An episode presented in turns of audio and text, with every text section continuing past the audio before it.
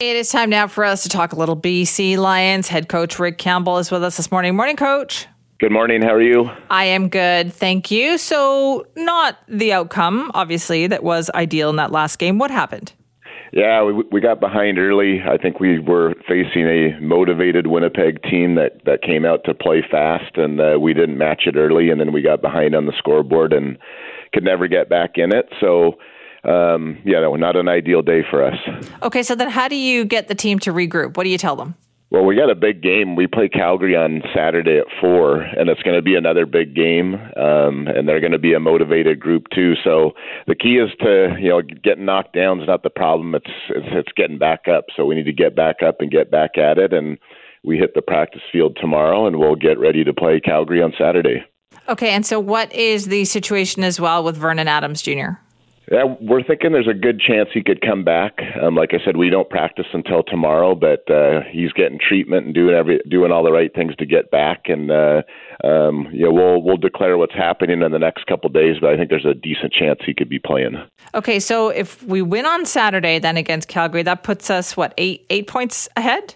Yeah, we'd be seven and two, so that would be halfway through the season. So um, it's a, it's a big game, and we we would be up on them, and we'd have the tiebreaker on them. So, um, like I said, these these games are big coming up. We have Calgary Saturday, and then Saskatchewan after that. So they you know it they keep coming. Yeah, okay. I was just thinking that. So yeah. if it's a midpoint of the season, then coach, is that is that the toughest time of the season to reach this point where you still have a lot of work to do?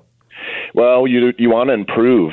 Um, that that's the key to it. And you know, if we can be seven and two at the halfway mark, that would be really good and and put us in good position for the second half of the season. And um, you know, the players just need to be really smart about taking care of themselves, their their bodies, and everything, because we got a a long way to go. But I think everybody's feeling good around here. And uh, you know, anytime you lose, you always look forward to getting back out there and try to make it right again. Okay, so then what do you want them to focus on in practice this week?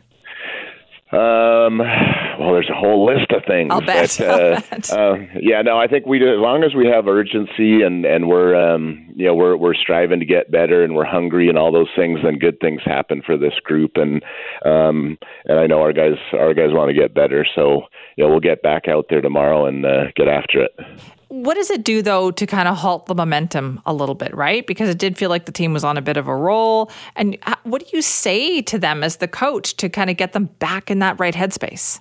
Yeah, I think you. Um, I think it's just, sometimes it can be a little bit of a reality check. It's just a good reminder that you need to be on point and on top of your game to to beat anyone in pro sports. So, um, you know, you can't let your guard down. So that's that's what really what we took away from him. I told him not to take a deep dive into the whole thing too much. Is that we played a good team on the road.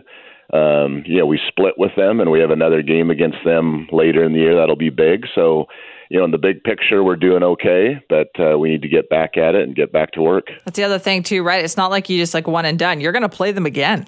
Yeah, so it's big. Like I said, we we we did a great job of beating them the first time in Winnipeg. We had to play in Winnipeg yeah. twice, and so we get them one more time in Vancouver, and uh, that'll be a big game when when that happens. All right. Well, listen. Good luck this week. Look forward to the game on Saturday. Thank you. Have a good Monday. You too. That is Rick Campbell, head coach of the BC Lions. Lions play Saturday. It's a home game against the Calgary Stampeders. They will be looking to bounce back after that 50 to 14 loss at Winnipeg.